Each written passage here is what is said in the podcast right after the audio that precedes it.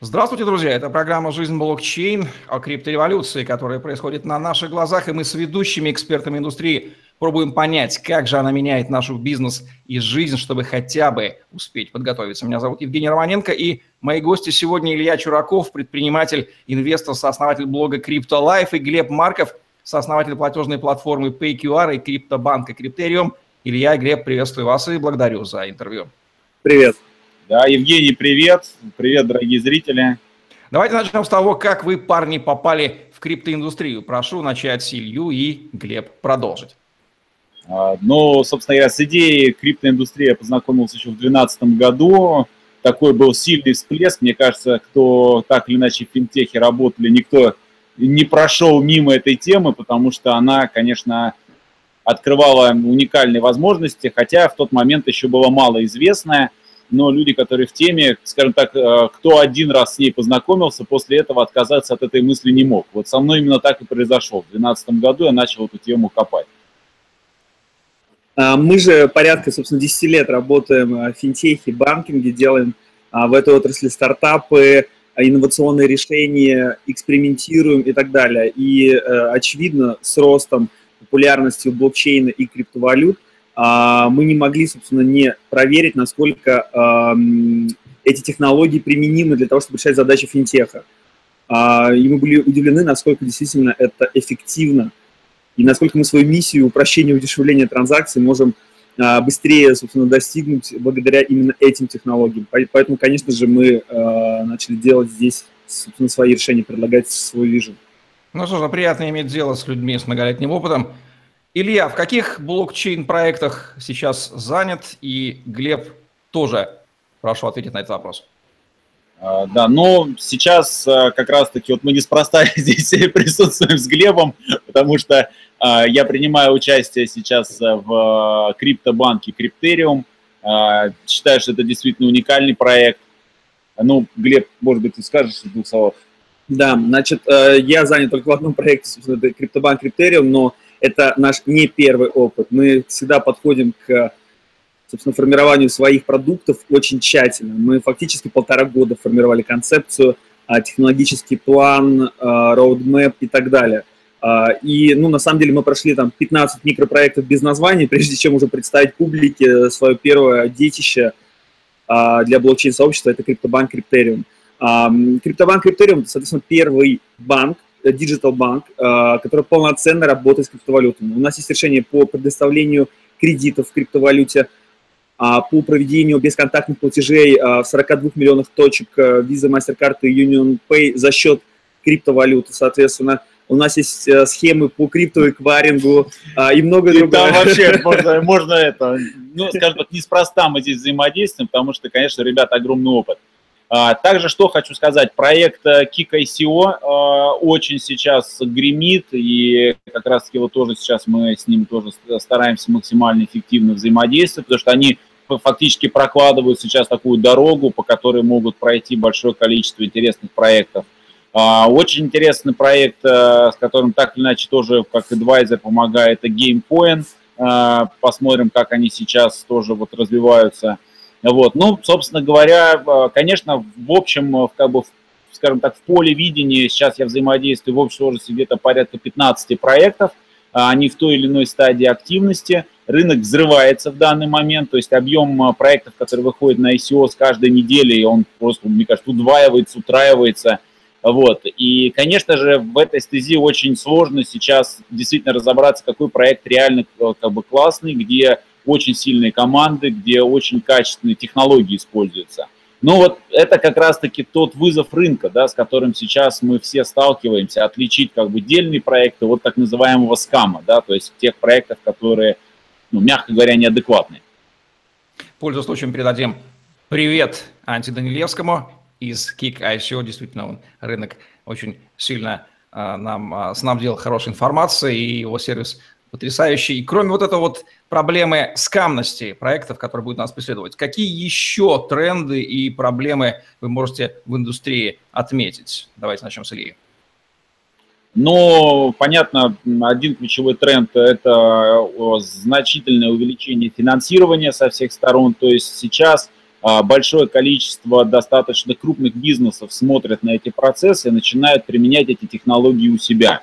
Очень сильно развивается, в принципе, разработка на технологии блокчейна различных решений, а, будь то там логистика, а, либо еще какие-то процессы. То есть как бы рынок здесь эволюционирует очень сильно, сейчас очень быстро. То есть здесь вопрос же не только в том, что вот, ну, как бы ICO вокруг этих проектов, да, а в принципе, что сама технология, она широко применима.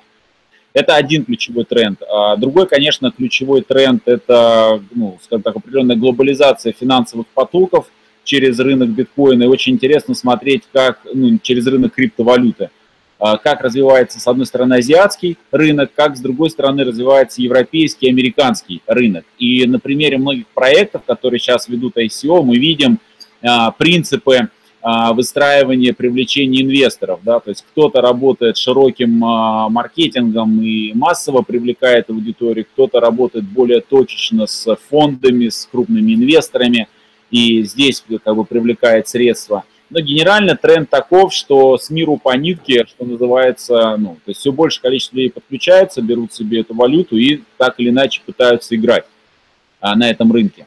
А вот. А, следующий ключевой тренд – это, конечно же, развитие медиа сообщества. И вообще сейчас, мне кажется, уже мы уже каждый знает про криптовалюту. Это термин уже регулярно в новостях, а, по телевизору, везде. На ивентах уже начинает появляться масс-маркет медиа. То есть там, ну, на последнем ивенте в Телеграфе, как раз, который вот было ICO, уже Москва-24, активно гуляла, то есть, ну, собственно говоря, вот такое вот массовое оповещение, да, то есть тоже можно отвести в тренд. Глеб, что можно дополнить? А, я бы, собственно, ответил на первый вопрос относительно проблем ICO. Мне кажется, самая главная проблема у проектов, которые выводятся на ICO, непонимание а, правил а, блокчейн-сообщества с точки зрения инвестиций, а, то есть участия в ICO-проектах. Их на самом деле всего лишь два. Э, проект должен быть про онлайн, и проект должен быть для блокчейн-сообщества. То есть всякие истории с э, финансированием теннисистов э, или э, фильмов, э, или карьеров золотопесчаных и так далее. Ничего удивительного, что они очень мало собирают на ICO, ну там порядка 3-5 миллионов долларов, это мало для ICO проекта, потому что они нерелевантны блокчейн-сообществу. Uh, у меня есть криптовалюта, мне абсолютно наплевать, что какой-то теннисист будет хорошо играть в теннис, соответственно. Э, я не в это вкладываю. А, ну и есть определенное непонимание того, что э, это необычная инвестиция. А, здесь э, ты не даешь акции своей компании, поэтому а, твой успех – это не всегда в интересах токен-холдеров. В интересах токен-холдеров успех их токенов, которые ты проэмитировал. Поэтому здесь нужно правильно обеспечивать характеристики ICO, параметры токена. Ну, конечно же, продукт не должен подкачать. Ну что же, у нас сегодня вечер передачи приветов. Передадим привет, по случаю, и Павлу Стуколову из TokenStars, который был неявно упомянут сейчас в вашей реплике. Давайте включим краткосрочного футуролога и попытаемся спрогнозировать, что нас ждет до конца 2017 года и в году 2018, Илья. Ну, в первую очередь, конечно же, это регулирование. То есть э, та э, битва, которая намечается, в данный момент она только намечается, с точки зрения регулирования госорганов различных стран, это и Китай, и Европа, и Штаты, и, конечно же, у нас в стране очень интересные процессы происходят. Далеко ходить не надо, вот прямо сейчас идет заседание в общественной палате, и, конечно же, скажем так, э, государство смотрит, знаете, крутит этот рынок с разных сторон, думает, что же с ним сделать, как это тут эффективнее применить? С одной стороны, вроде как бы идет активная рекомендация как бы, ну, работы с этим рынком, да, и первые лица государства заявляют о том, что это нужно очень эффективно применять. С другой стороны, все пытаются определить, как работать с налогами. Ну, в общем, здесь нас ожидает очень много новостей. Я думаю, что какие-то законотворческие инициативы у нас выйдут уже прям вот в самое ближайшее время. Хочется отметить определенный позитивный тренд, что я вот лично встречаюсь с теми людьми, кто этим занимается, и вижу, что это очень грамотные люди, которые заинтересованы в том, чтобы, по крайней мере, у нас в стране этот рынок ни в коем случае его как-то не закрыть, а развить этот рынок, просто сделать так, чтобы это а, ну, защищало интересы всех сторон. Вот. А, ну и, конечно же, мы очень активно следим сейчас за, что происходит в Китае. А, то есть, ну, многие складываются сейчас впечатление, что это такая пауза определенная, вот, Глеб, ты как считаешь? А, я хочу рассказать просто про опыт вообще Китая с точки зрения финтеха. А, немногие знают, что несколько лет назад а, Китай единственная страна в мире заблокировала, запретила QR-платежи, платежи по QR-кодам. Это запрет действовал полгода-год. В течение этого времени Китай разрабатывал регулятивную политику свою относительно этой отрасли бизнеса. Дальше запрет был снят. И сегодня Китай лидер мировой по QR-платежам. Соответственно, этот рынок вернулся на те же самые объемы и стал даже еще больше, выше, а, профессиональнее. И сегодня QR-платежи а, в Китае более популярны, чем расчеты картами или наличными. Я думаю, то же самое будет с криптовалютой. Я ну, абсолютно не могу поверить, что Китай навсегда заблокировал это, а он просто а, не сформировал свою политику, и, собственно, на период ее формирования и нужен, и нужен этот запрет, чтобы не допустить э, ну, каких-то там волнений, проблем в экономике и так далее. Я думаю, все решится, и биткоин будет стоить уже 10 тысяч долларов. Ну что же, мне кажется, мы будем в скором времени вспоминать тот начальный период развития рынка, когда Китай правил бал в криптомире. Нет, это неправильная ситуация, она должна меняться. Можно сказать, земной шар не одного Китая состоит, и криптомир тоже. Ну, Проекты, которые выходят на ICO. Да, какое добавление, Илья? Да, да. А, на самом деле еще нас а, ожидает а, очень сильный взрыв индийского рынка. Сейчас мало пока кто как бы так с ним, ну, следит или он не гремит, но я уверен, что он очень сильно сейчас как бы заявит о себе, там очень все, все к этому готовится. Поэтому, дорогие друзья, тоже обратите внимание. И, конечно же, очень интересно, что происходит сейчас в Америке, то есть количество фондов, которые переквалифицируются на инвестирование именно в область э, криптоиндустрии, растет очень быстро. То есть и деньги вкладываются очень большие, и специфика э, здесь э, как бы такова, что если в венчурном инвестировании как бы они там достаточно могут долго принимать решения, то здесь они принимают решения очень быстро. То есть фактически как бы переговорная часть очень короткая. И это очень интересно, потому что это быстрые деньги, рынок сейчас формируется только, и, конечно, будет интересно. Ну и, конечно же, один из ключевых трендов – это формирование медиапространства э, вокруг этого рынка, который вот прямо сейчас на наших глазах происходит. Э, и, конечно, здесь мы будем активно работать и формировать, я думаю, совместно коллаборацию, такую медиасеть для того, чтобы, скажем так, сформировать лучший источник контента. Да, очень приятно, что мы с вами как раз являемся частью этого медиа-сообщества и вот этим самым интервью наполняем актуальными знаниями интернет и несем их миру. Давайте криптоскальпелем расковыряем нашу больную рану с этими скамами. И, Глеб, прошу ответить, уровень проектов, которые сейчас выходят на ICO, какие у них главные проблемы? Те, о которых мы знаем, и те, о которых мы не знаем, может быть, там, внутри команд, вот что там у них творится – по порядку, значит, уровень абсолютно различный. Сегодня ежедневно выходит несколько ICO. А, вот у меня предварительная статистика, в июне а, каждый день по одному ICO, в июле уже по три было ICO в день. Просто не все мы знаем, не все до нас доходят. Уровень там действительно совершенно раз. Ну и на самом деле и хорошо, что мы не знаем а, о большинстве из этих ICO. Это уже говорит об их невысоком уровне и о том, что туда вкладываться точно не нужно. Значит, проблемы, а, часть я уже озвучил, они касаются изначального позиционирования, то есть, в принципе, интересные проекты, которые на рынке обычные классические инвестиции могут собирать в хороших, больших объемах, по интересным оценкам, практически в любой точке мира, но не для ICO, для ICO они не подходят, просто нужно с этим смириться, это, это не краудфандинг, то есть нельзя просто там ну, кинуть идею и собрать деньги, а ICO все-таки это немножко другое, здесь есть определенное сообщество и одни и те же криптоинвесторы – а с точки зрения э, проблем э, больше внутренних, ну, конечно же, они есть, как и у любого другого проекта. Э, большинство, на самом деле, вот из всех проектов, которые мы видели, они э, делятся, ну, из тех, которые популярны, из тех, которые там много достаточно денег собрали, они находятся в топе, большинство имели какие-то наработки. И вот это очень важно. А, вот фактически, как для криптобанка Криптериум, того же самого нашего, команда, которая 10 лет занимается финтехом, которую все знают, соответственно, на определенных рынках, у которых есть уже рабочие технологические решения под ее именем бы она априори не может быть скамом.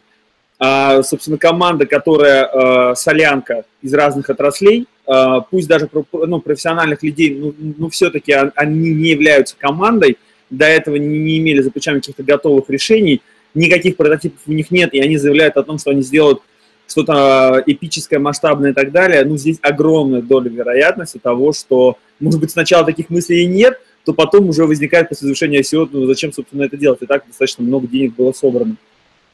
Да, вот так ну, вот нормальные люди превращаются в скам. Илья, те проекты, которые уже провели ICO, собрали сотни миллионов долларов, целом купили себе шале во Франции, Ламборджини, Феррари и завели любовниц в разных курортах мира. Какие у них главные проблемы? Они вообще собираются продукты разрабатывать, под которые собрали деньги? А, ну, э, конечно, собираются. А, ну, не сейчас. После того, как приходят в себя. Вот. Но, конечно же, одна из первых ключевых их проблем – это хакерские атаки. А, как бы далеко ходить не надо, только вчера общались вот как раз-таки с Кикой ICO по этой теме. Ну, как бы, скажем так, масштаб хакерской атаки, который был произведен на них, он прям очень серьезный. То есть их пытались вскрыть всеми возможными методами с разных сторон. Э, я думаю, что там 100% работала не одна хакерская группа. Вот. Э, у них удалось на два часа прекратить определенный процесс приема средств, но, тем не менее, в результате команда KKSO справилась, и все достаточно успешно прошло. Вот, и это все, вот со всеми проектами сейчас реально как бы это происходит, потому что, ну, как бы уровень кибербезопасности здесь должен быть очень высокий. Это одна ситуация. А, вторая ситуация – это, конечно же, а, настройка, ну, скажем так, в любом случае, далеко не всегда проект можно реализовать э, на, исключительно только на криптовалюту, то есть нужно осуществлять переводы, организовывать ну, реальную работу, и вот эти транзакционные процессы, они как раз-таки тоже являются достаточно проблемной точкой, чтобы как бы, ну, все это сконвертировать и запустить активную работу. Да? Собственно говоря, отчасти вот почему мы с э, банком Криптериум взаимодействуем, потому что они этот вопрос решают очень, очень удачно очень хорошо. А, следующий э, ключевой вопрос – это, конечно же, команда. А, качественные люди, которые по-настоящему могут делать хорошие проекты. Очень небольшое количество людей, а, их достаточно сейчас нужно, ну, скажем так, перекупать, э, переманивать, да, и рынок очень сильно здесь, конечно, разгоняется сейчас, обостряется, потому что когда появляются большие шальные деньги, э, то все начинают перетаскивать самых э, качественных сотрудников друг у друга, и в этом плане тоже есть определенная сложность. Вот. Э, ну, конечно же, сейчас предстоит готовиться следующая сложность – это взаимодействие с госорганами, потому что налоговая не спит, а очень активно пытается разобраться, как тут, собственно говоря, как-то сюда э, синтегрироваться. Вот, поэтому еще вот такая вот история с э, проектами. Э, вот. Ну и, конечно же, э, следующая проблема, ну, как бы не проблема, задача – это медиа-освещение проекта, потому что окей, да, мы вышли, мы распиарились, там собрали кучу денег, и, как правило, сейчас очень многие так раз и уходят в тень, да, то есть, да, ведется какой-то блог, там, э, и серия там, отлично, увидимся через год, да, мы там ушли в какую-то глубокую разработку, через год мы что-нибудь представим. Вот это большая ошибка со стороны проектов, если у них заранее нет проработанного медиаплана, по которому они ведут активное взаимодействие с участниками. Потому что ключевая фишка ICO – это не просто, что собрали денег, а это собрали лояльную группу людей, которые могут быть э, и тестерами проекта, и как бы давать свои рекомендации. Те так называемые баунти-программы, их тоже нужно не заканчивать и продолжать. Ну, в общем, вот, вот это тоже важный аспект.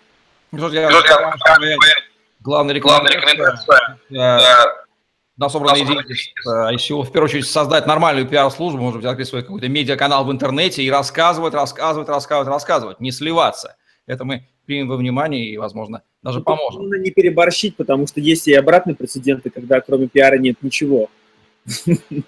Но ведь деньги не падают на них с неба, их несут инвесторы в трезвом уме и твердой памяти, как говорится. Каков уровень экспертизы у этих самых инвесторов? Они вообще white paper читают или им деньги жгут ляжку, как известному киногерою, и они стремятся вот кому-то их просто всучить? Илья, скажи, пожалуйста.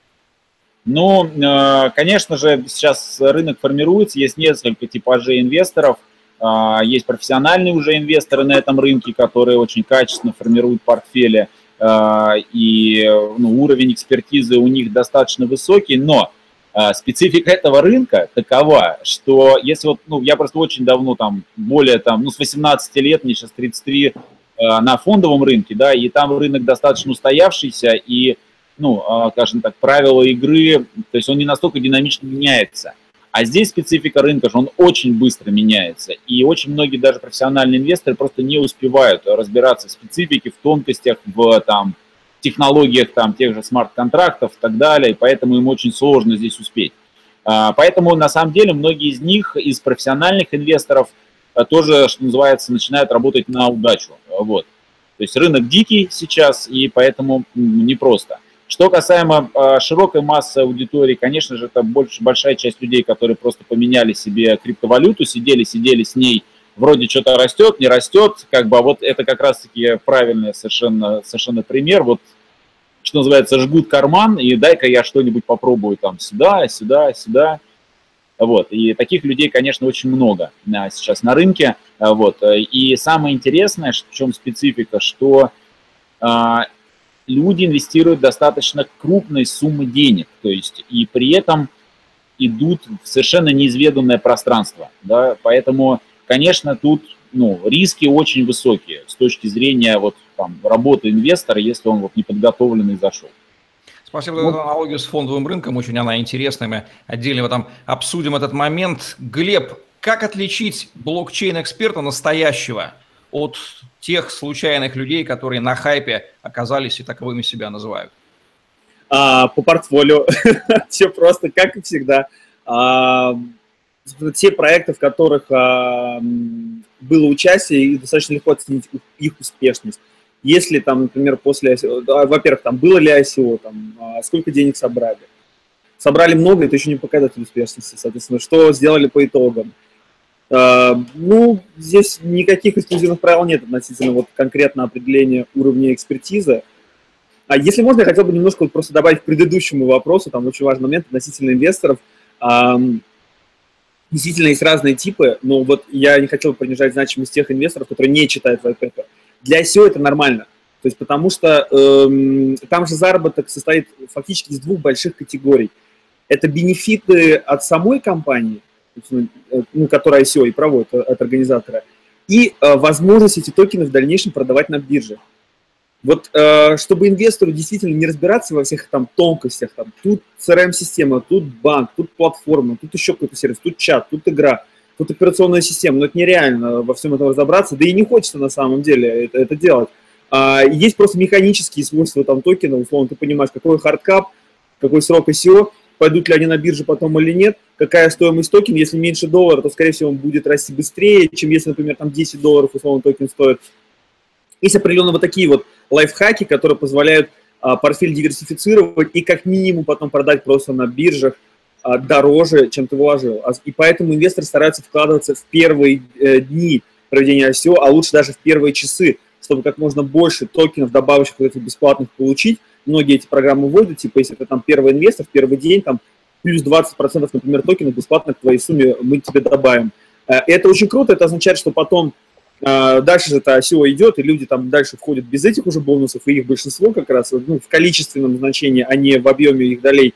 А, и фактически потом токен попадает на бирже по первоначальной стоимости, и как минимум ты 20% условно зарабатываешь. Вот те бесплатные, которые ты получил. А если ты у себя немножко поддержишь, там полгода-год, заработаешь еще больше. И тебе даже не надо знать, о чем был вообще этот продукт. Ты работаешь чисто с токенами, ты их, ты их покупаешь, а потом продаешь. Ну, спекулятивная механика. Да, механика ясна. Возвращаемся к экспертам. Нет ничего лучше личной рекомендации, пока еще у нас не огромная тусовка. Назовите те имена и фамилии экспертов, которые вы лично готовы рекомендовать и подписаться за них, как говорится, головой Нет. своей. Спасибо большое, Глеб. А, знаете, а, это такая очень опасная зона, очень опасная, то есть это прям такой провокационный вопрос.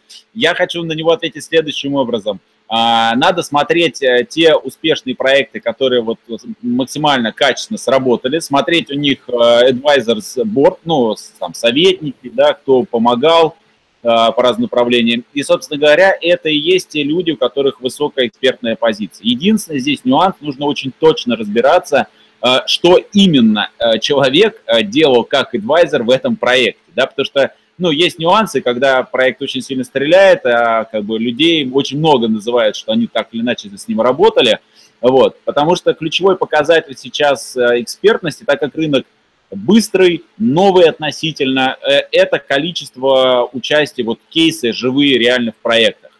Потому что здесь нету пока никакой там фундаментальной еще базы, э, сугубо вот живой кейс. Э, и самая интересная специфика этого рынка, что вчера там на рынке Китая там могла сработать одна технология, завтра она может вообще не сработать, то есть ну, очень все быстро меняется. Поэтому только, грубо говоря, там ордена на груди – это ключевой здесь показатель экспертности. Поэтому смотрите проекты, смотрите, кто у них э, в адвайзерах, и вот на этих людей можно ориентироваться. Ну, конечно, могу посоветовать, безусловно, все-таки э, ребят из э, могу порекомендовать 100%. А очень сильная, конечно же, маркетинговая компания Kik ICO, они это показали в бою, то есть сомнений здесь нету. Да, ну, как бы так вот, если совсем коротко. Глеб? Да, я могу подписаться, соответственно, под всех людей, как бы общих экспертов, которые указаны на нашем сайте в команде. Criterium.io. Вот эти точно специалисты, как бы. За остальных не знаю. Ну, Хотя... Отличный ответ. Да, Одно из гримас, гримас, да. Одно из гримас времени 2017 года хайпа является появление огромного количества блокчейн, крипто, комьюнити, сообществ самого разного толка. Давайте дадим несколько рекомендаций, как отличить действительно стоящие из них от тех, на которые не нужно тратить время. А, то есть мы говорим про те, которые, на которых стоит тратить время. Да, совершенно верно. Как выбрать из массы блокчейн-сообществ, блокчейн-комьюнити по всей России те, вот, на которые стоит обращать внимание? А, ну, а, во-первых, э, стоит обратить внимание на те сообщества, которые а, активно взаимодействуют непосредственно с э, игроками рынка. То есть есть э, типы комьюнити, которые просто репостят, грубо говоря, активно новости, э, да. А, то есть, ну да, конечно, может быть, э, но тем не менее самый сок всегда, когда есть какая-то личная вот доступ к коммуникации, да, то есть там а, в этом плане там, ну, хочется отметить там, там российские, это, конечно же, там CoinFox, BitNovости, IBCG очень качественно работают. Конечно же, команда Децентра, сто процентов э, как бы очень мощно сейчас э, развиваются. А, вот, то есть, э, ну, есть, как бы, скажем так, база, да, внутренняя. А, для следующий важный момент – это численность комьюнити. Лично я считаю, ну, лично мое мнение, что чем больше комьюнити, тем оно более бестолковое. Имеется в виду то комьюнити, которое, где именно идет активно живая коммуникация. То есть я бы делал больше ставку на небольшие э, сообщества, да, но как бы э, с достаточно э, сильным профессиональными как бы навыками. С этим есть на самом деле определенная проблема, потому что как бы еще они не сформировались полноценно, и мы вот сейчас в том числе этим занимаемся. Далеко ходить не надо, прям вот сегодня вечером в Демокрасии IPCG делает такую тоже медиа-встречу, да, где будут вот все представители медиа-среды, будем как раз-таки обсуждать, как делать такие профессиональные сообщества, объединять людей. Вот, потому что, конечно, в коммуникации рождается правда. И сейчас тот момент, когда э, всем это очень сильно нужно, потому что разобраться одному в этом рынке невозможно. И отсюда следующий важный совет. Э, дорогие друзья, не могу, честно говоря, называть зрителями, участники процесса – да, э, как бы не пытайтесь разобраться с один, э, сидячи один самостоятельно, да, включайтесь обязательно в какие-то комьюнити, создавайте, чтобы у вас было несколько экспертных мнений, потому что очень быстрый рынок, одному здесь не разобраться. Давайте завершим наше интервью рекомендациями живыми, животрепещущими, я бы так даже сказал, тем, кто думает, а интересоваться ли блокчейном или ерунда какая-то, не стоит на это тратить время. Начнем с финтех-эксперта Глеб, как? Что посоветуете? Ну, опять же, смотря из, э, в какой области работает человек, да, там для обычного человека, наверное, действительно... Там... Обыватель, обыватель, который думает, это тренд, не тренд, это будущий интернет, не будущий интернет, самый такой широкий круг. Да, ну, соответственно, даже если это будущий интернет, это все равно к нему придет, интересуется он этим или нет. Как там было в свое время там с торрентами, сначала это было для определенной части закрытой аудитории, а дальше там уже, условно, все начали этим пользоваться. А тем же, кто профессионально работает в каких-то областях, связанных там, с юриспруденцией, с деньгами, так или иначе, с финансами, с IT, с хранением, с, данных. с хранением данных обязательно, с э, информацией ценной для людей, где ее неизменность и так далее. ну, играет огромное значение. Не интересоваться блокчейном невозможно. Уже пора применять, уже давно должен пройти тот этап, когда им там, ну, нужно интересоваться. На самом деле, она не такая молодая история. А даже биткоину 10 лет вот э, уже надо уже внедрять, уже запрыгивайте в последний вагон, уже пытайтесь куда-то это, собственно, применить, иначе вас просто сметут с рынка, вы и не заметите. Как в свое время iPhone сменил Nokia, она была вроде как на коне. Илья, твои рекомендации? Ну, я на 100% уверен, что блокчейн – это новый интернет, это новые правила игры, которые поменяют вообще в принципе подход, потому что мы переходим в ту фазу, когда а, так или иначе все наши действия фиксируются в определенной библиотеке, которая будет неизменной, и вся история никуда не денется. То есть это действительно новый, новый рынок, да, в котором э, все ваши действия, ваши кейсы, которые вы делаете, они станут э, общедоступны и зафиксированы навсегда, да, и ничего здесь подделать нельзя. То есть наступает такой век правды, да, я бы сказал. Вот, и, ну, конечно же, а, ну, это обязательно нужно изучать сейчас и вникать максимально плотно, потому что ну, этот рынок может пройти мимо вас. Конечно, сами финансовые взаимоотношения очень сильно переходят а, в это поле.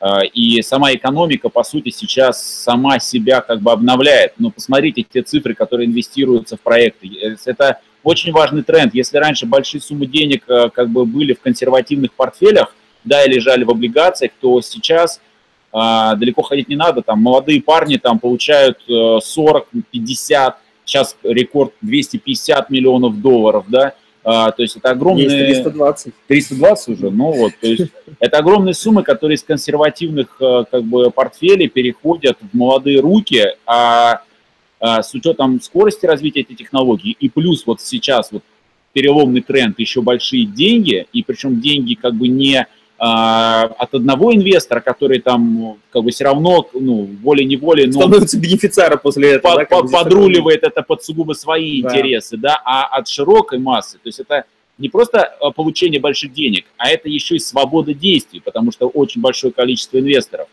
А в молодых руках, а, когда нету цели сохранить, а есть цель сейчас это все максимально вкачать в рынок и сделать очень крутой продукт, результат – мы переходим на принципиально новые скорости развития. И поэтому обязательно в это нужно впрыгивать, потому что иначе просто вы окажетесь за бортом. А, большая часть профессий сейчас будет очень сильно трансформироваться, исходя из этой технологии. А, если у вас классическая профессия, связанная так или иначе с учетом, то есть, ну, будьте готовы, что осталось совсем чуть-чуть, потому что блокчейн, собственно говоря, все это перекроет и автоматизирует – вот, поэтому перестраивайтесь активно, изучайте и двигайтесь только вперед. Ну, слово криптореволюция разворачивается на наших глазах, и век правды наступил, век 21. Вот такие вот мысли говорят нам Илья Чураков и Глеб Марков в программе «Жизнь блокчейн». Ставьте лайк, подписывайтесь на YouTube-канал, чтобы не пропустить новое интересное видео с вашими любимыми экспертами. Изучайте блокчейн и криптовалюты, потому что это то будущее, которое уже наступило. И стройтесь в этот новый мир. Мы вам пожелаем удачи и будем помогать нашим медиаконтентам. Всем пока. Пока.